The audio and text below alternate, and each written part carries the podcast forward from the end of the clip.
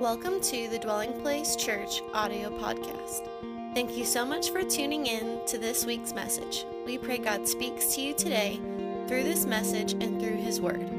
For more information about our church, be sure to visit us on the web at dwellingplacemovement.org. Now, it's time to listen to this week's message. Hallelujah. Jesus is worthy, isn't he? Praise his name. Well, I want to read from 2 Timothy chapter 2 as we kick off this new series today Reel to Real. The wonderful English language. Uh, that is a difficult language to learn, isn't it? And uh, s- several words that sound the same and yet spelled differently. I'm still trying to learn my own language. And uh, but we're looking at reel to real. How do we take movies that represent things of culture, things of life, and from them apply lessons to real life, my life, your life, in real circumstances? I want to read from 2 Timothy chapter 2, beginning in verse 21, which is going to be the main uh, text for us today. Paul the Apostle, the one sent forth by Jesus Christ, the glorious, exalted one, writes to Timothy, his spiritual son in the faith, and he says, Therefore, if anyone cleanses himself from the latter, he will be a vessel for honor, sanctified and useful for the master, prepared for every good work. Flee also youthful lust, but pursue, notice that, righteousness, faith, love, peace with those who call on the Lord out of a pure heart.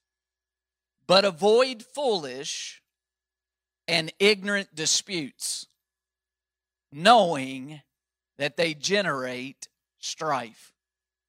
I want to preach a message today titled Pursuit. Pursuit. And before I do, I'd like to pray. Father, I thank you for access to your throne of grace, throne of mercy through Jesus Christ. Father, I thank you that even when I didn't pursue you, but pursued my own will, my own lust, my own desires, Lord, you pursued me through Jesus. And Lord, I pray that you would pursue people today by your Holy Spirit. That Holy Spirit, you would draw hearts and minds to you, that even those, Lord Jesus, that know you, that they would be drawn to a deeper pursuit, hunger and thirst for you and your kingdom today. I thank you. The power of darkness has been broken and that Jesus Christ is Lord. Holy Spirit, glorify the King of Kings today in this place. I yield to you, Holy Spirit, in Jesus' name. Amen.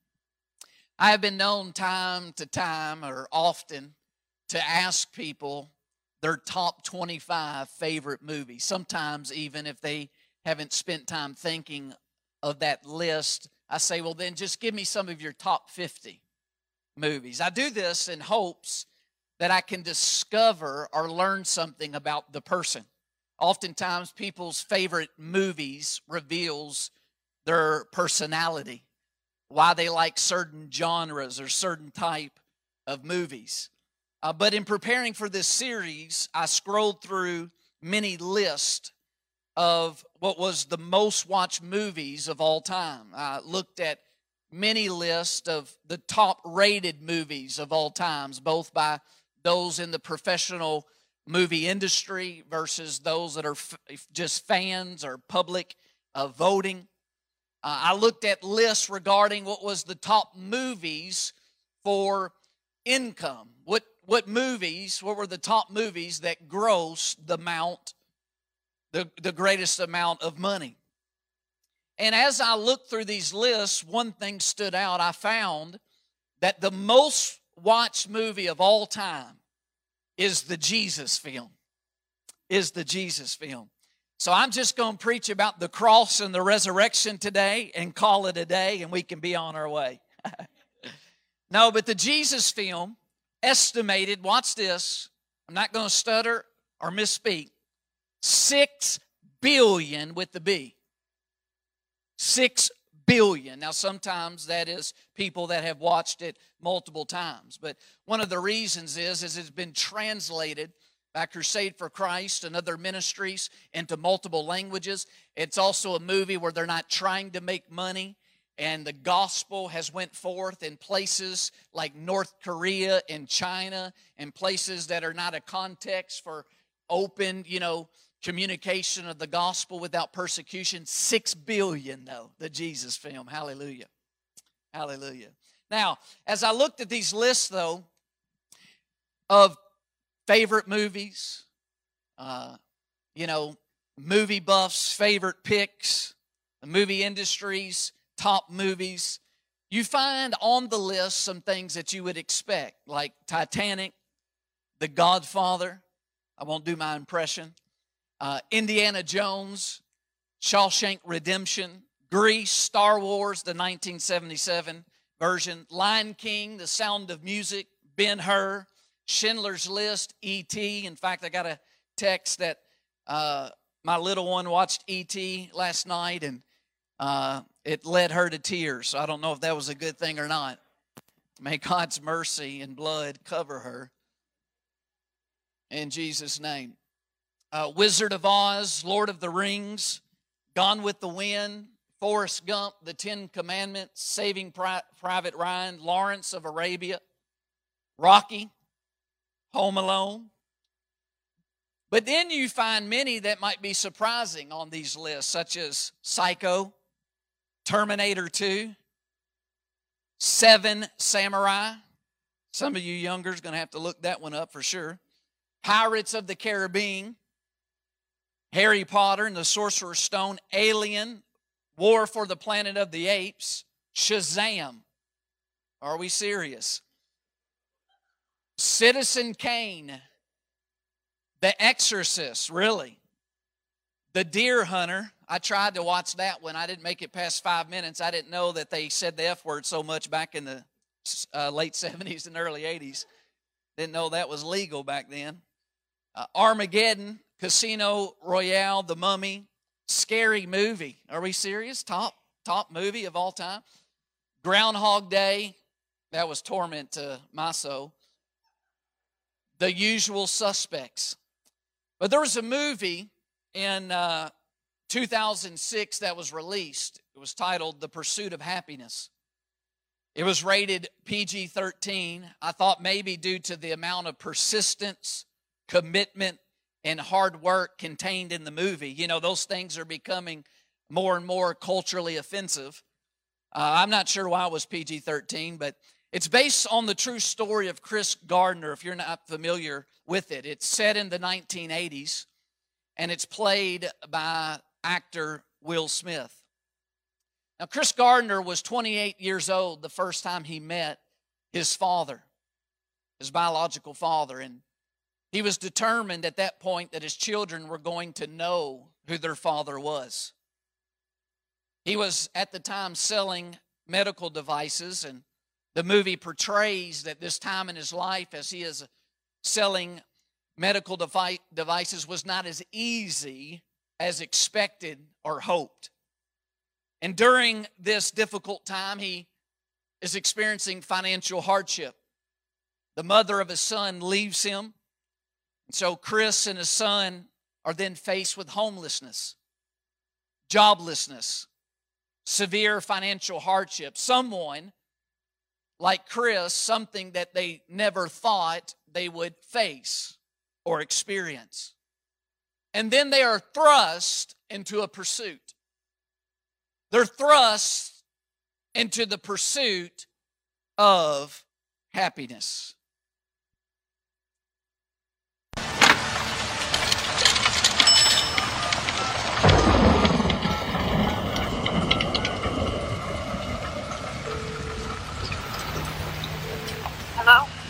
Hey, yeah, sorry, sorry I couldn't make it home on time. Chris, I missed my ship. Yeah, I'm, I know. I'm sorry about that. Look, um, I'm on my way right now. Are you, are you all right with, with Christopher?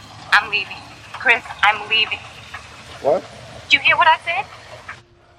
I have my things together, and I'm taking our son, and we're going to leave now. I'm going to put the phone down. Linda, I'm going wait to a leave. minute. Hold we on. are leaving.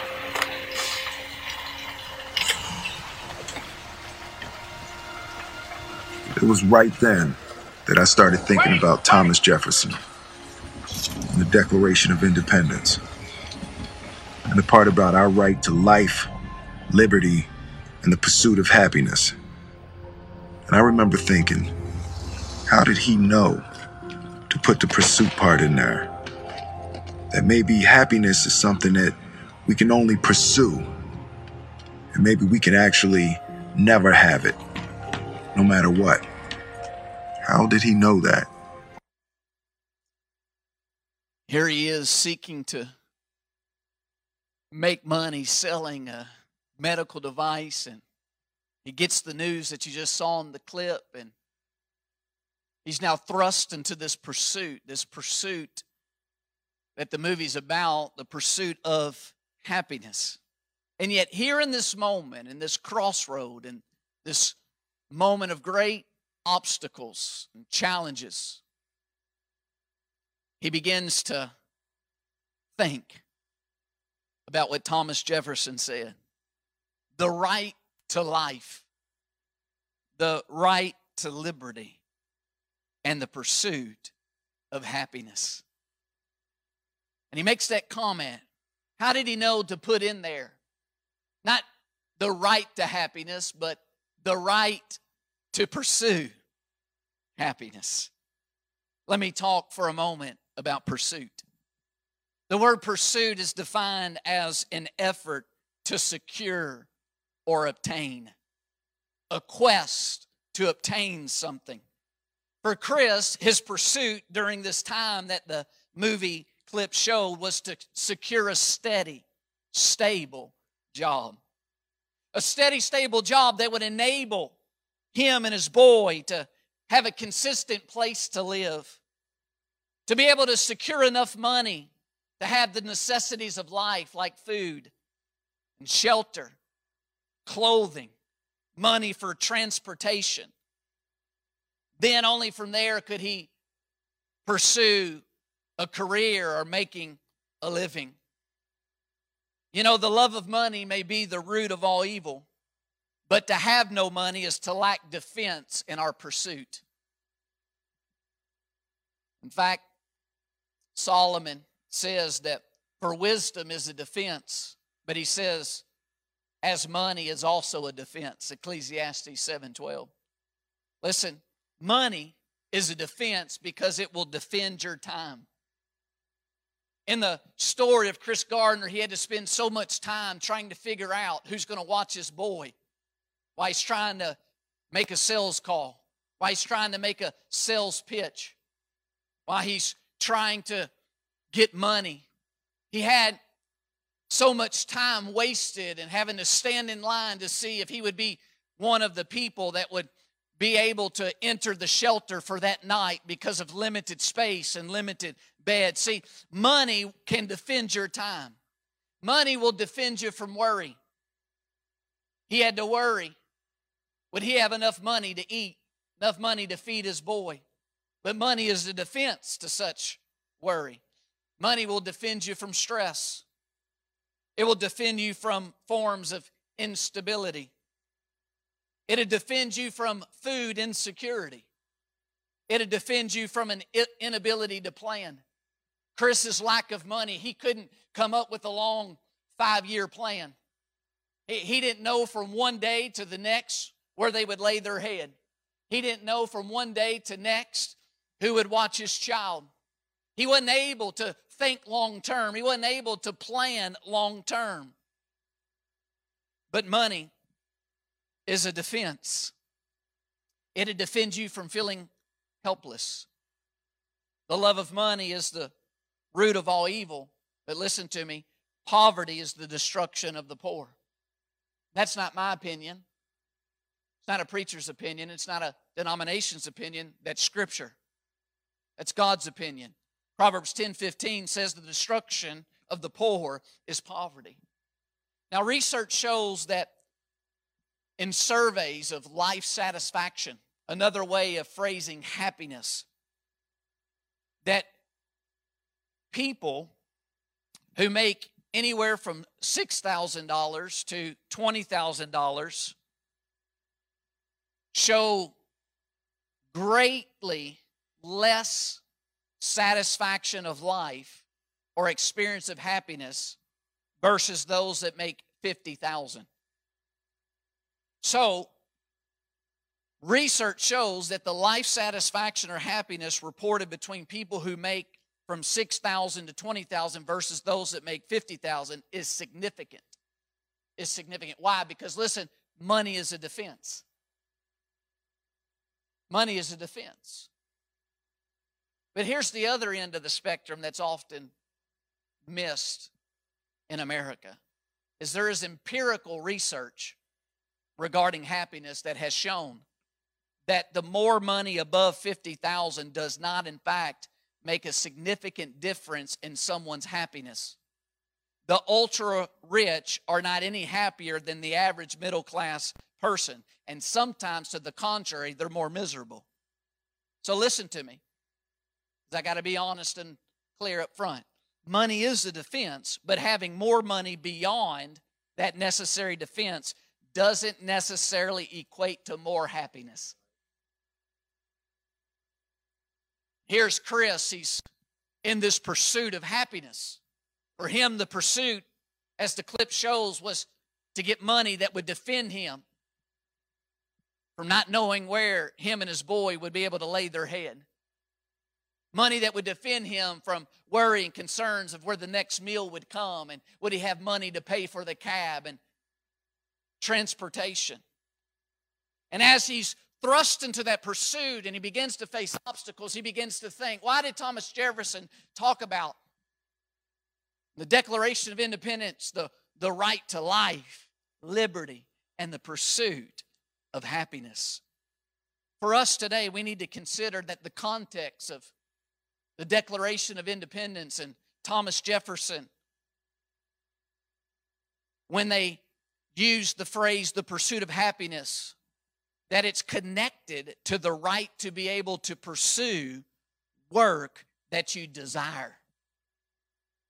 And then the right to have the ability to utilize or spend that money you make from work as you desire without the government creating laws, barriers, and context that would hinder all Americans from doing so. See, listen, remember, the Declaration of Independence was in response to what the King of England was doing and its effects on the colonies. So often, when we hear the pursuit of happiness, we don't think about the context, the context of it. That it was a phrase that talked about economics and economy and the type of economy where we have a right as individuals to pursue industry and careers and using our skills and our gifts that God has given us that are enjoyable. And then from our work, we receive finances. And then we have the right to use those finances as we desire, as we wish, not as we are demanded or hindered or told by the King of England. This is, listen, this is like the concept that Solomon gives in Ecclesiastes about things that's happening under the sun. He says, Under the sun, nothing is better for a man than that he should eat and drink, and that his soul should enjoy good in his labor. That in your labor, there's a goodness, there's an enjoyment under the sun, that in your labor, you're experiencing pleasure and delight. It, it's a form of happiness. He said, This also I saw was from the hand of God. That's why in the Declaration of Independence, the pursuit of happiness, they said it is a undeniable. It is a God given right. The pursuit of happiness. This is what Solomon speaks about. He goes on in Ecclesiastes 3 12 and 13. I know that nothing is better under the sun than for mankind than to rejoice and to do good in their lives. And also that every man should eat and drink and enjoy the good of all his labor. It is a gift of God. Notice it says,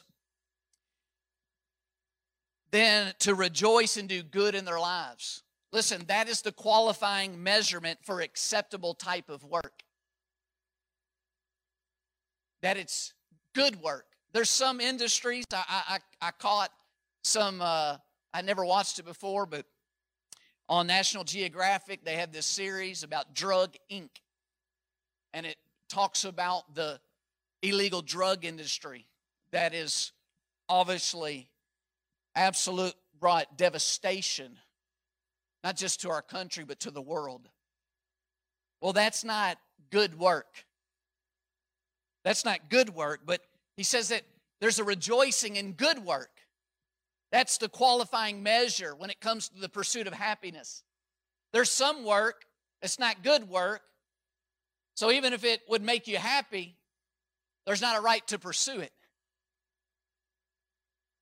But here's Chris, and he's dealing with something he thought he'd never face homelessness, food insecurity, difficulty of his son's mother leaving, the emotional pain, the instability. And he's facing obstacle after obstacle seemingly barrier after barrier, but he's in pursuit.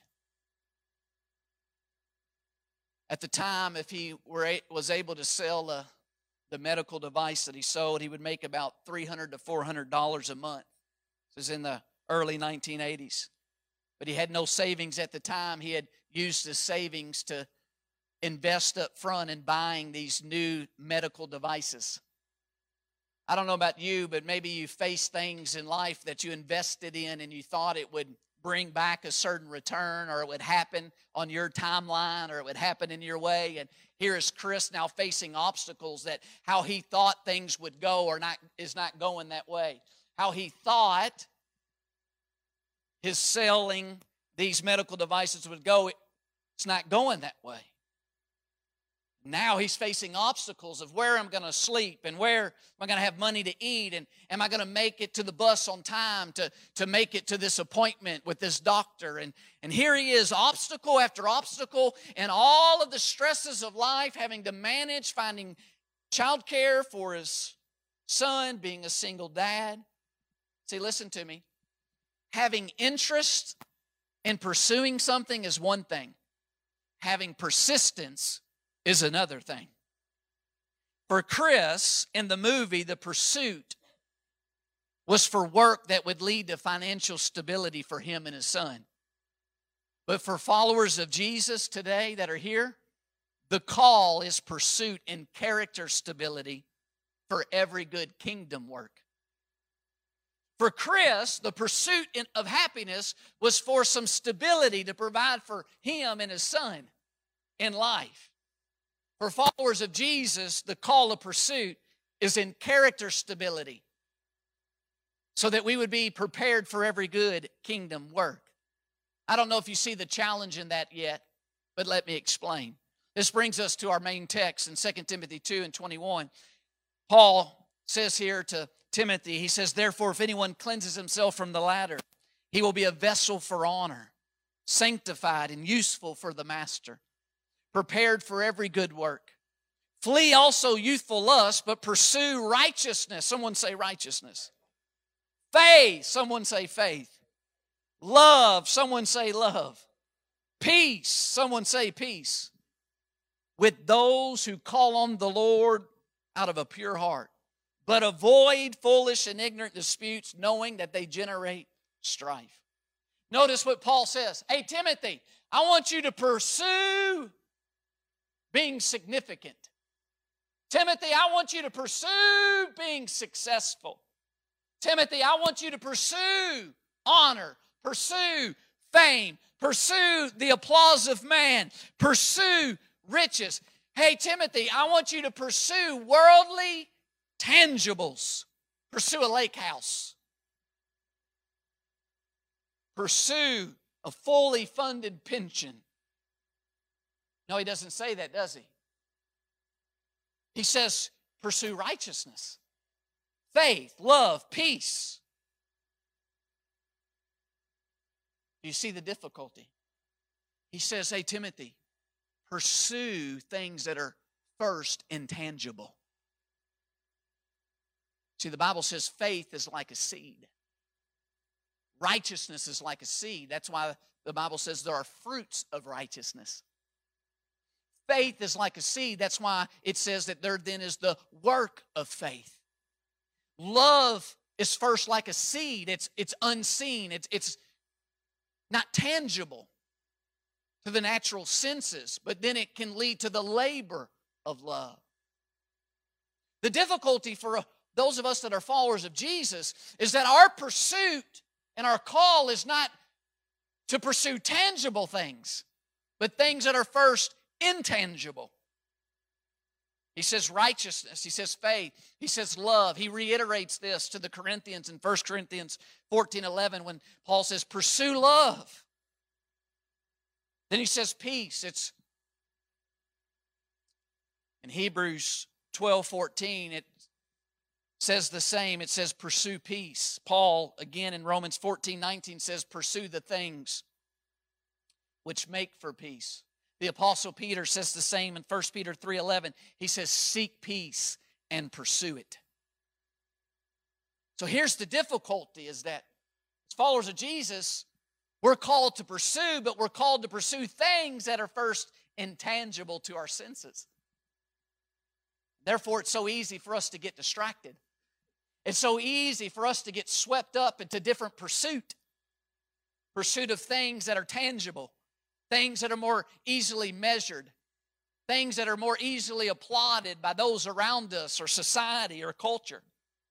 But Paul reiterates it again to Timothy in 1 Timothy 6:11. He says, "But you, O man of God, woman of God, flee these things and pursue." There it is again righteousness, godliness, faith, love, patience, gentleness. Fight the good fight of faith. I love that because when he says pursue these things, he attaches to it what it looks like. He says it's a fight. It's not a, we have a vacation spot my family goes to every once in a while. I'm talking about like my large extended family, and uh, they have what's called the lazy river, you know. Notice what Paul says he doesn't say that this pursuit for the things that we're called to as followers of Jesus is like the lazy river. That you just lay on your raft and then the river does it all. No, no, it's a fight. It's a fight.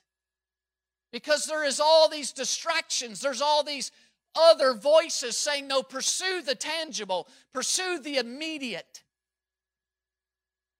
The call for us as followers of Jesus, no, there's a pursuit. But it's not after the tangibles. That to live outwardly as a man of God and a woman of God in the midst of a perverse and crooked generation, there has to be a pursuit. But you got to understand the pursuit is going to be a fight. You got to have a mentality and an understanding that it's going to be a fight. It's not just going to, by happenstance, happen. You're not just going to passively find yourself experiencing the intangibles that you're called to pursue. You're not just going to listen without a fight, arrive at growing faith. Faith that's established, faith that's complete, what the Bible calls a, a mature, perfect faith. You're not going to find yourself just automatically maturing in love, automatically looking at how you can put others before yourself. No, no, no. There's got to be a pursuit men and women of God. And you got to understand it's a fight. It's a fight for focus, it's a fight for attention, it's a fight of determination, it's a fight of values.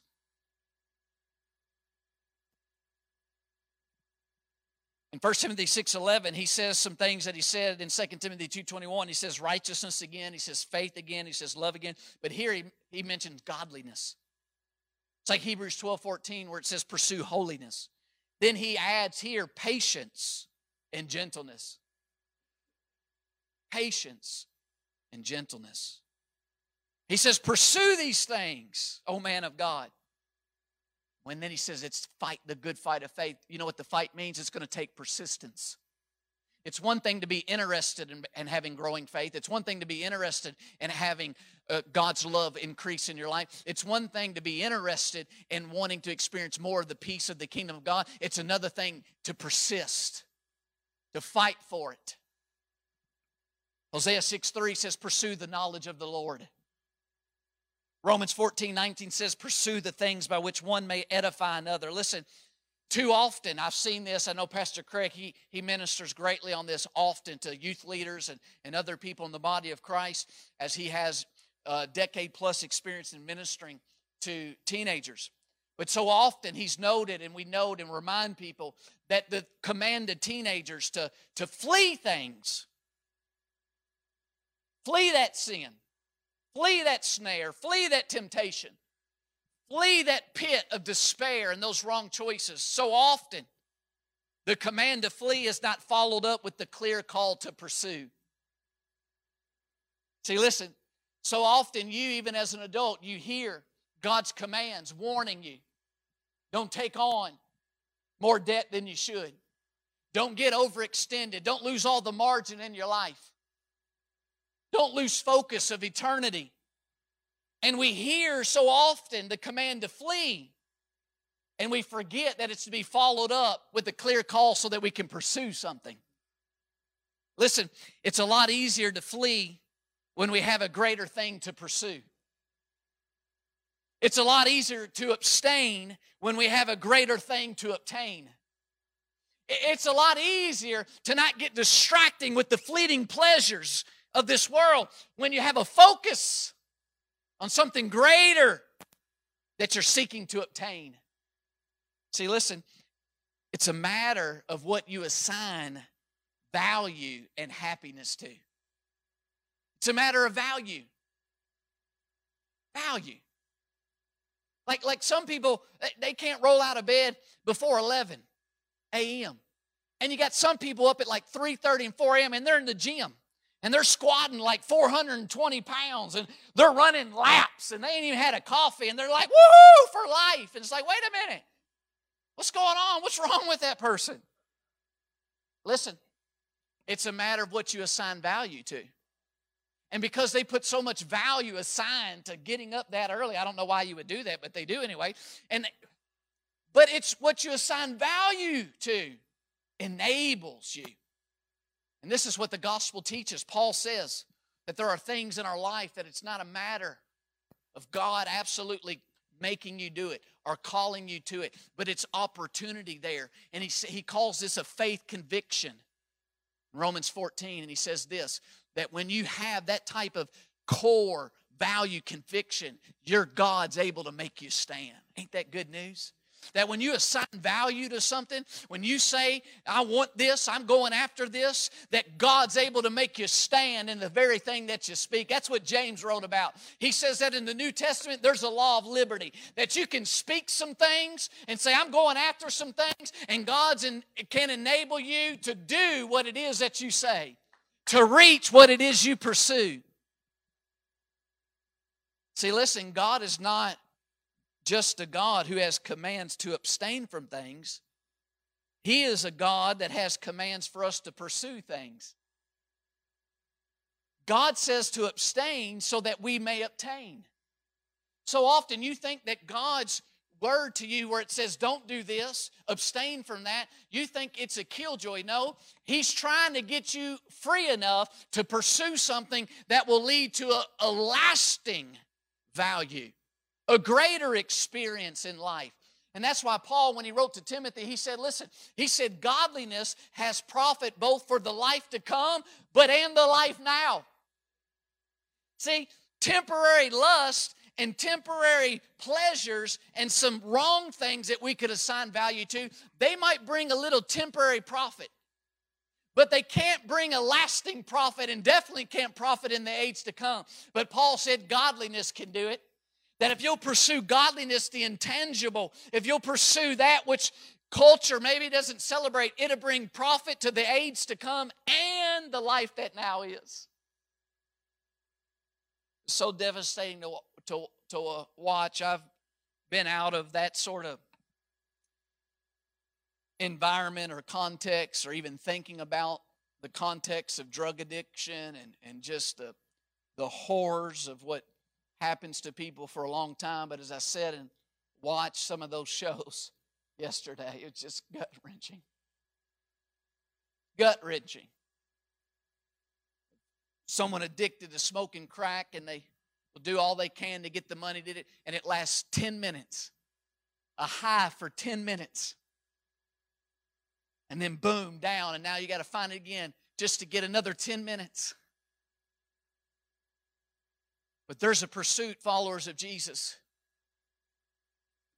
that profits not just to the life to come, but the life that now is.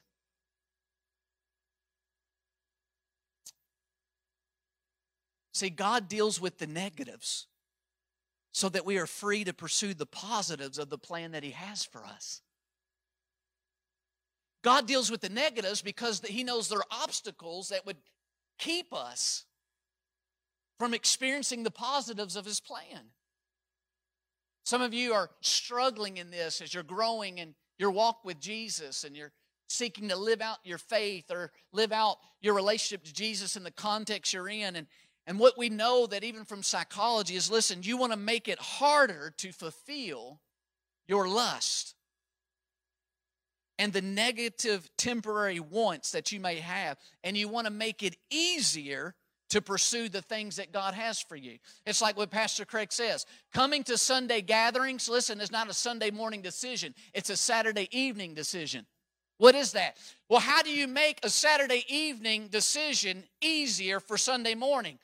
Well, you go ahead and lay out all your clothes. You go ahead and set your alarm. You remove all the obstacles that would keep you from more easily waking up and going to the gathering of the saints of God. Hello, I'm talking to you online.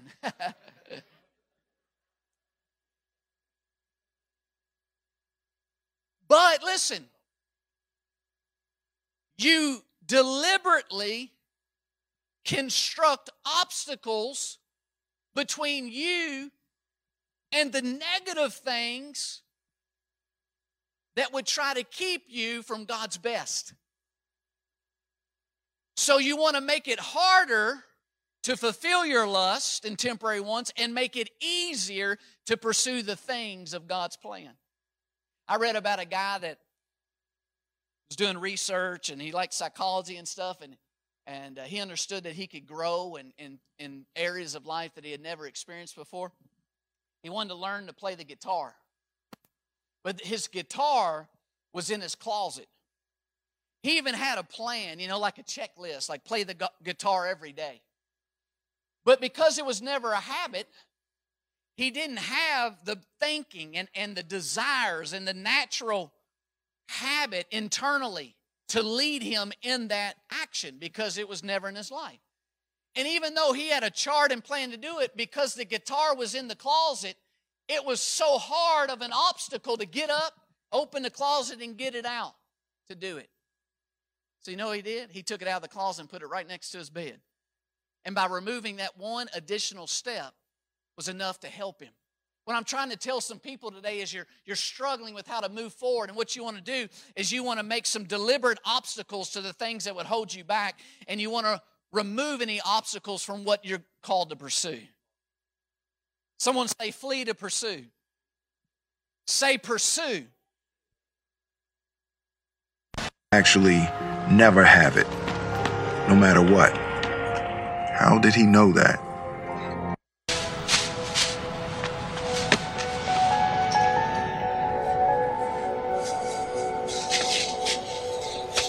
Hey. Don't ever let somebody tell you you can't do something. Not even me. All right? Alright. You got a dream, you got to protect it. People can't do something themselves, they want to tell you you can't do it.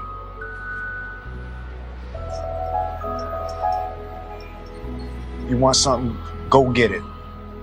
Period.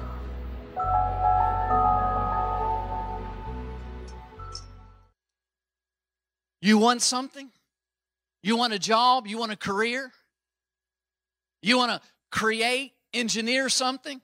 You want to make a product? You want to start a business? You want to accomplish something? You want to get a degree? Go get it. Period.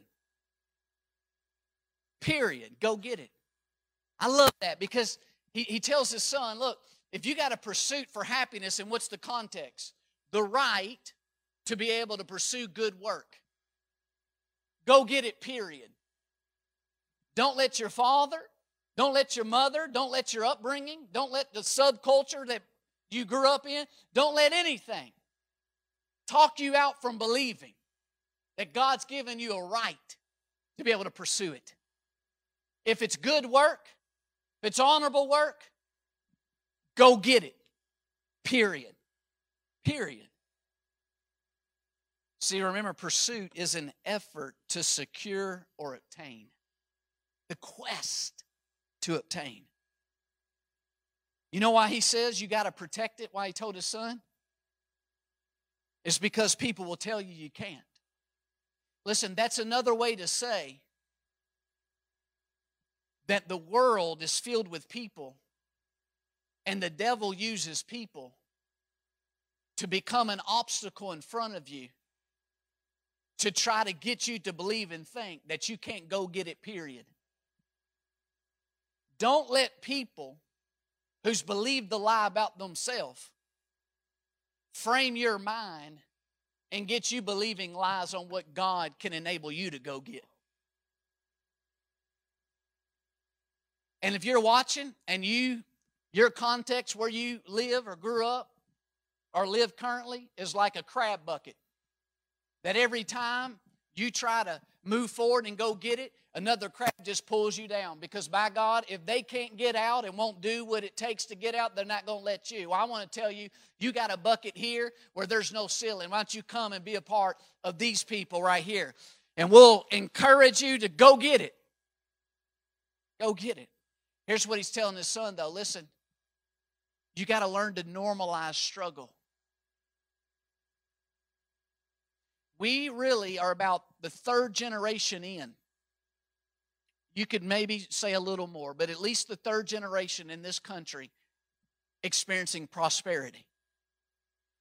And we are now, because of that, and now coronavirus and other issues in our nation, we are experiencing the fragile minds and characters, character of us in the Western world in America because we've not done well in normalizing to the next generation, struggle is normal.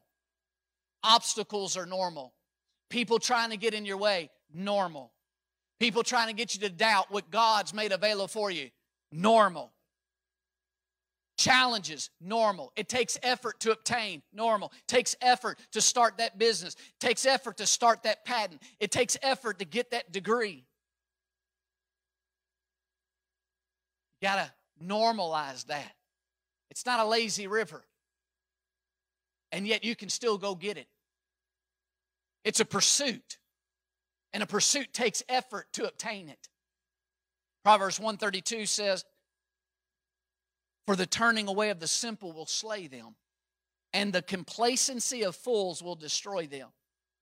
Wow. Listen, here we're not even talking about in the beginning drug addiction destroying. We're, we're not talking about major sins that culturally our people talk about destroy. We're talking about first in the heart and the mind, complacent. Losing the thinking that if I want to obtain it, I'm going to have to persist and go get it. It's not just going to show up. It's not going to show up in an Amazon truck. You're waiting for the FedEx. Good luck. At least in my experience, I'm praying for them. Now, listen, complacency fools will destroy them. What's it saying? Consistent and persistent effort and perseverance is necessary.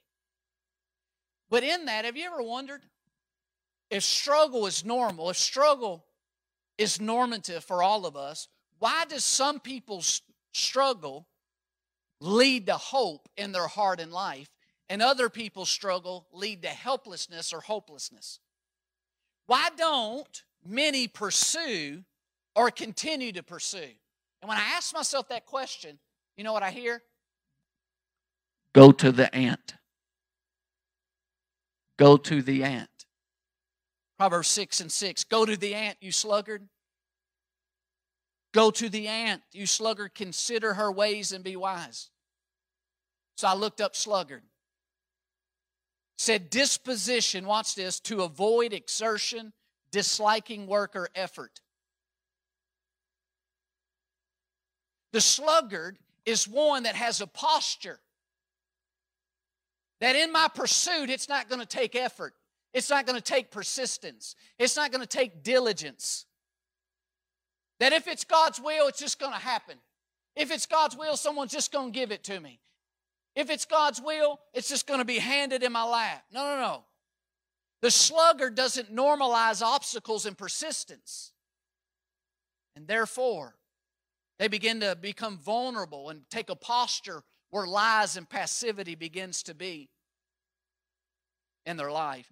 Proverbs 6 7 says, Which having no captain, leader, overseer, or rule provides her supplies in the summer and gathers her food in the harvest. You know what this means? that one of the reasons why some people struggle leads to helplessness or hopelessness is they don't have no accountability to motivate. What it's saying is that ant, the ant has an internal accountability. An ant doesn't need another ant. They have an internal accountability. They don't ask themselves day to day, do I feel like doing it? They internally go get it. Go get the food. Do their role. You know, in all God's creation, we as humans are the only part of God's creation that has an ability to resist his design and intent for us. The ant just internally, don't even need an overseer, goes and gets it. So, you know what this means? Some people don't persist because they don't have accountability and they don't have the internal self leadership and personal effective rule of their life. And listen, we all at sometimes in life won't have that. That's why God didn't design us to do life alone. Proverbs 6 9, how long will you slumber, O sluggard? When will you rise from your sleep? A little sleep, a little slumber, a little folding of the hands to sleep. So shall your poverty come on you like a prowler and your need like an armed man. When it says your need like an armed man, if you've ever been held up, I hope you haven't, but if you've ever been held at gunpoint, listen, you know what the feeling is? helpless. And what it's saying is, is that the sluggard, because they begin to believe lies and take the wrong posture, they start experiencing feelings of helplessness, though they're not helpless. Watch this. Often we think that it is our feelings that so often determine our actions. But in fact, we know by research, it's our actions that determine our feelings and then our feelings continue to determine our actions, it's circular. Listen to me, this is why persistence matters. Because when you have persistence, even when you don't feel like it, those actions of persistence will begin to affect your feelings. But persistence matters because, listen, as you go get what God has for you, there'll be days that you don't feel like it. But you persist anyway. And when you persist, those actions will, in the end, begin to influence your emotions. And therefore, your persistence gets easier and easier. You know, the easiest time to stop a rock when it's about to roll is right at the beginning. But once it starts rolling down the mountain, good luck stopping it. So the enemy tries to get you right at the beginning right at the beginning when you say, you know what, I'm going to pursue what God has for me. I'm going to pursue what God has for my career. I'm going to pursue what God has for my marriage. I'm going to pursue what God has for me. You know, when He shows up the most right then in the beginning. If he can stop it in seed form, it's a lot easier than to stop it in full bloom. Steve Maier, a professor, he was being interviewed by Angela Duckworth. He said, I worry a lot about kids in poverty. Steve said, they're getting a lot of helpless experiences. They're not getting enough mastery experiences. They're not learning, I can do this, I can succeed in that. My speculation is that those earlier experiences can have really enduring effects. You need to learn that there's a contingency between your actions and what happens to you. If I do something, then something will happen. Angela continues saying the scientific research is very clear that experiencing trauma without control can be debilitating. But I also worry about the people who cruise through life friction free for a long, long time before encountering their first real failure.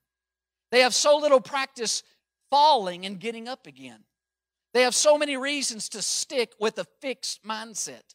I see a lot of invisibly vulnerable high achievers stumble in young adulthood and struggle to get up again.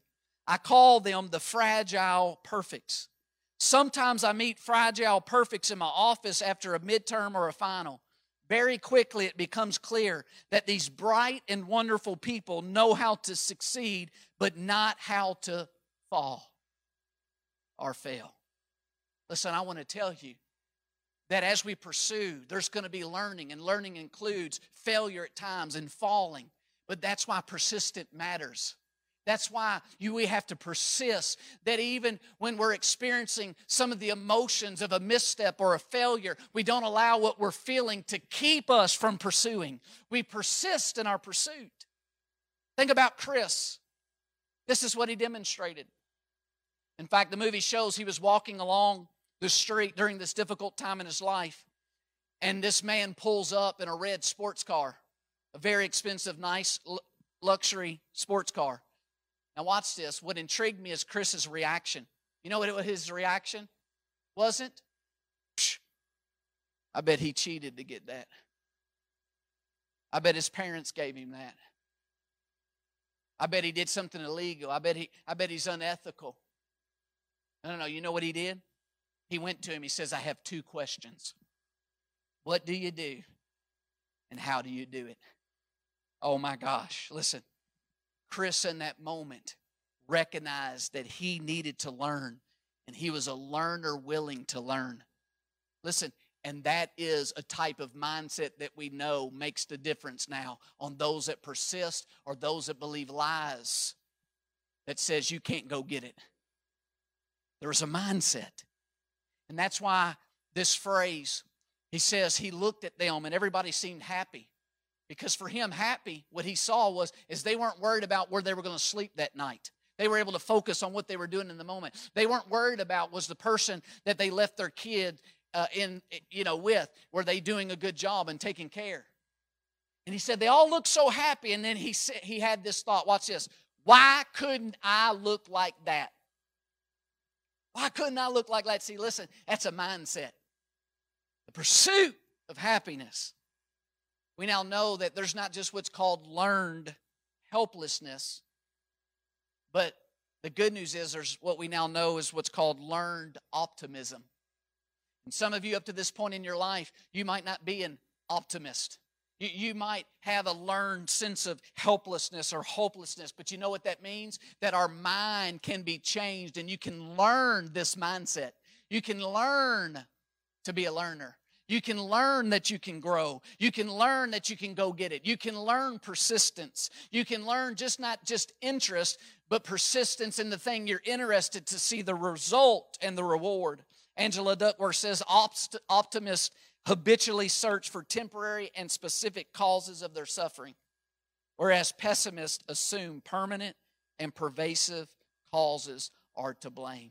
Chris didn't look at this moment in his life and say, The reason this has happened is because I'm permanently a failure. I'm permanently hopeless. I permanently make wrong decisions. I permanently don't have what it takes to get a stable job. No, he had a growth mindset that yes, maybe I didn't make a clear decision in this investment, and, and maybe it was harder than I thought to sell these things, but he knew that that didn't define him. I want to talk to some people today, and God's word tells you that you maybe had some failures and you maybe had some mistakes, but they don't have to define you. That your struggles in this moment don't have to define you. That God still says you have a right under heaven to pursue some things, but in your pursuit, you got to normalize struggle. It might be harder than it that you ever thought it would be. It might take longer than you ever thought it would take, but you got a right to go get it. And when God sees that you purpose in your heart, He stands with you. Can I hear an amen?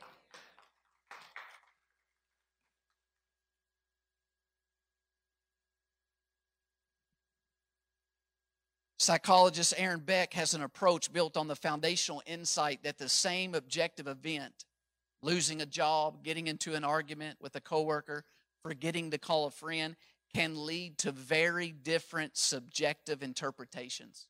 Watch this. And it is those interpretations rather than the objective events themselves that can give rise to our feelings and our behaviors. I want to tell you, you maybe had some failures, you maybe had some difficulties, but don't interpret those that that's the final word over your life and what God has for you. And I just thought as I watched this movie, The Pursuit of Heaven, why did Chris have an optimistic mindset? Why did he have this growth mindset? Why did he have a willing to learn mindset? Where were the seeds for that mindset in his life? And so I did some research and I found out this that his mother, despite both her very unhappy marriage and her periods of absence, Betty Jean was a positive source of inspiration and strength to her son Chris. She encouraged Chris to believe in himself and sowed the seeds of self reliance. Gardner quotes her as saying, You can only depend on yourself. The Calvary ain't coming. Gardner also determined from his early experiences that alcoholism, domestic abuse, child abuse, uh, illiteracy, fear, and powerlessness were all things he wanted to avoid in the future. What did he? What did he see? He had seeds of a mindset that you can go get it. You can't expect it a check just to show up every time. You got to go get it. Seeds, as he had some early success through that mindset. He graduated first in his high school class, but it was a very small but it's those seeds that when he found himself homeless, when he found himself now facing these obstacles, it was the seeds of that mindset that said, listen, this sucks, this is difficult, but it's not the end. Change is available, stability is available. And he had the power of context every day he got up. He put up, he put on one of his two suits when he got this internship that didn't pay him. And watch this, he went in a place where everybody else around him was working, working, working, going after it, getting on the phone, making sales calls. And listen, it's the power of context. You got to get around people that will challenge and remind you that if God has something for you, you got to go get it. Don't give up in your pursuit. Persist. Persist. Persist. Romans 12, 2 tells us as believers, do not be conformed to this world, but be transformed by the renewing of your mind, that you may prove what is the good and acceptable and the perfect will of God. Thank you, sir. Chris. Hey, Jay. Chris, sit down, please. I thought I'd uh, wear a shirt today. Um, you know, being the last day and all. Well, thank you. Thank you. We appreciate that. But, um, wear one tomorrow, though, okay? Because tomorrow is going to be your first day. If you'd like to work here as a broker. Would you like that, Chris? Yes, sir. Good. We couldn't be happier. So, welcome. Was it as easy as it looked? No, sir. No, no, sir, it wasn't. Good luck, Chris. Thank you. Thank you. Thank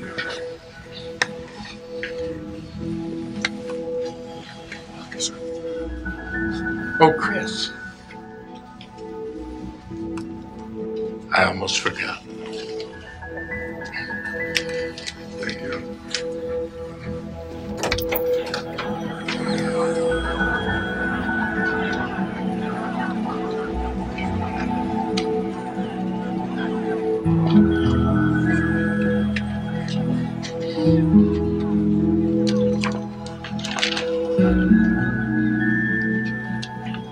Part of my life, this little part,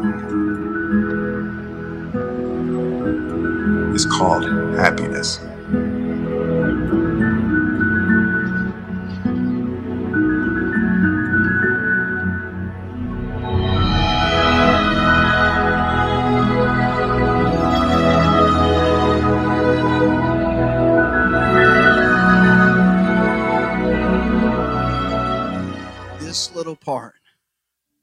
Is called happiness.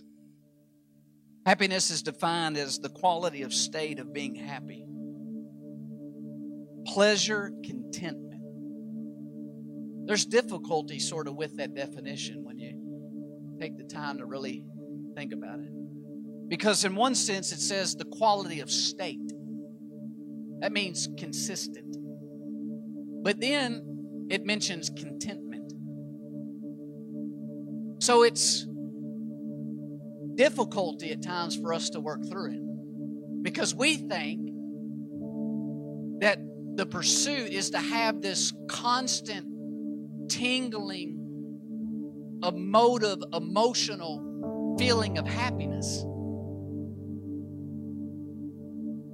And if you live long enough you should understand that if that's possible we've not yet met someone that's really demonstrating that. But if contentment can be the state, if it's not necessarily about this emotional experience, but there's an underlying contentment, then maybe we could pursue that. In the moving, in one of the opening scenes before Chris's son mother leaves, they um, he's taking the boy to the daycare and he comes upon the wall right outside of the daycare and it says happiness. It's spelled H A P P Y N E S S. That's exactly how I would have spelled it as well. The daycare was of people who English was not their first native tongue. For someone who English is the first and still learning, I understand the difficulties of spelling words in English. But I didn't realize until after the movie and I began to reflect that that set up the whole title of the movie. Because when I saw happiness on that wall, the why stood out to me. And I began to think. See, he had this little period called happiness, and for him, happiness in the pursuit was getting a stable job. And he overcame all these obstacles to get that stable job there with that brokerage firm. But once he got the job, that initial feeling goes off. The, the, the pursuit, what he was pursuing, he achieved it.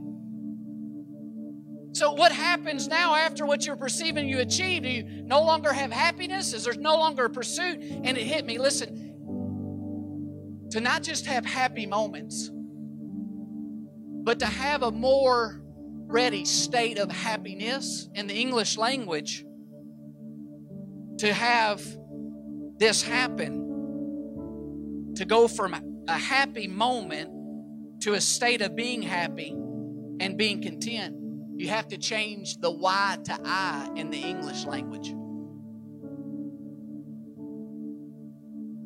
To go from happy to happiness, the Y becomes an I and you add NESS. The issue is for followers of Jesus, listen, the biblical language, to go from experiencing a moment of being happy to a state of being happy and content, you actually have to change the I to a why. And the movie gets it right on this. Listen to me. there are two things for you and I to not just have a happy moment and happy experience, but to have a more greater state of contentment and experience multiple moments of happy feeling. And it's the why of pursuit. Your pursuit in life regarding what you've assigned value to, it's got to be big enough for all the seasons and trials of life. If your pursuit is just to get the company established, if your pursuit is just to make a certain amount of money, if your pursuit is just some objective, then once you get it, listen, the why of your pursuit's not big enough. Now you're empty. Now you're empty. That's why the highest number of suicide is white males 40 to 50 because their why of pursuit's not big enough. They get the job, they get the bonus, they get what it is that they were pursuing, but their why, why of all of this is not big enough.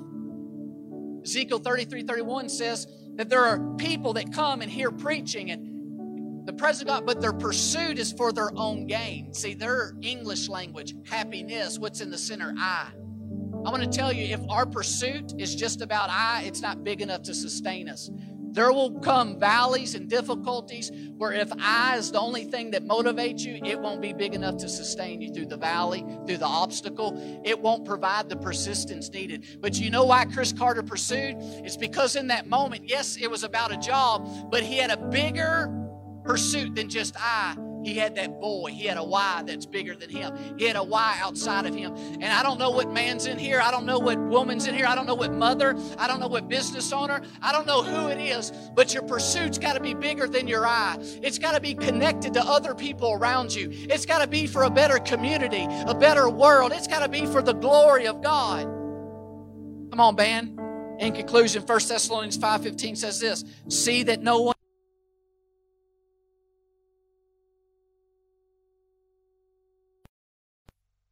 for all. We need a big enough why, both for ourselves and for all. You and I need a big enough why for the long haul of life. You need a big enough why for the big worldview that the Bible gives. I think Chris has some of that. Go read some of his story. on the board of the National Fatherhood Initiative. That's a why bigger than himself. He helped fund a $50 million project in San Fran for low income housing. That's a why bigger than I, but I hope that ultimately he finds a why that's big enough for the age to come. That a why for all of this is attached to Jesus Christ. Because listen, today I'm talking about pursuing things under the sun. That you can go get opportunities. But as far as Jesus, I'm talking about pursuing some intangible things. Listen, that can only come from God, but it still takes pursuit.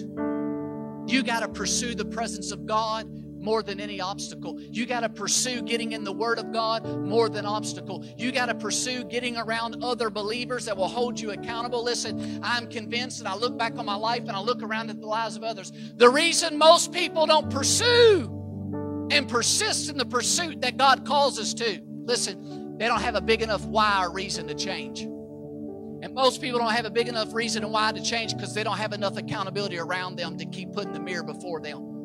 Most of us here today, listen, we're secure in knowing that when we leave our body, we're going to be with the Father in eternity in Jesus Christ. But yet, so many people keep allowing obstacles of character, obstacles of things that God's called us to, to stay in our way. And I want us to be a community that's not like that. I want us to be a community that has enough pursuit, but enough perseverance in our pursuit. It says, you know what? We want to run after and obtain everything that God has for us. Thank you so much for listening to this week's message. If you would like more information about our church, be sure to visit us on the web at dwellingplacemovement.org.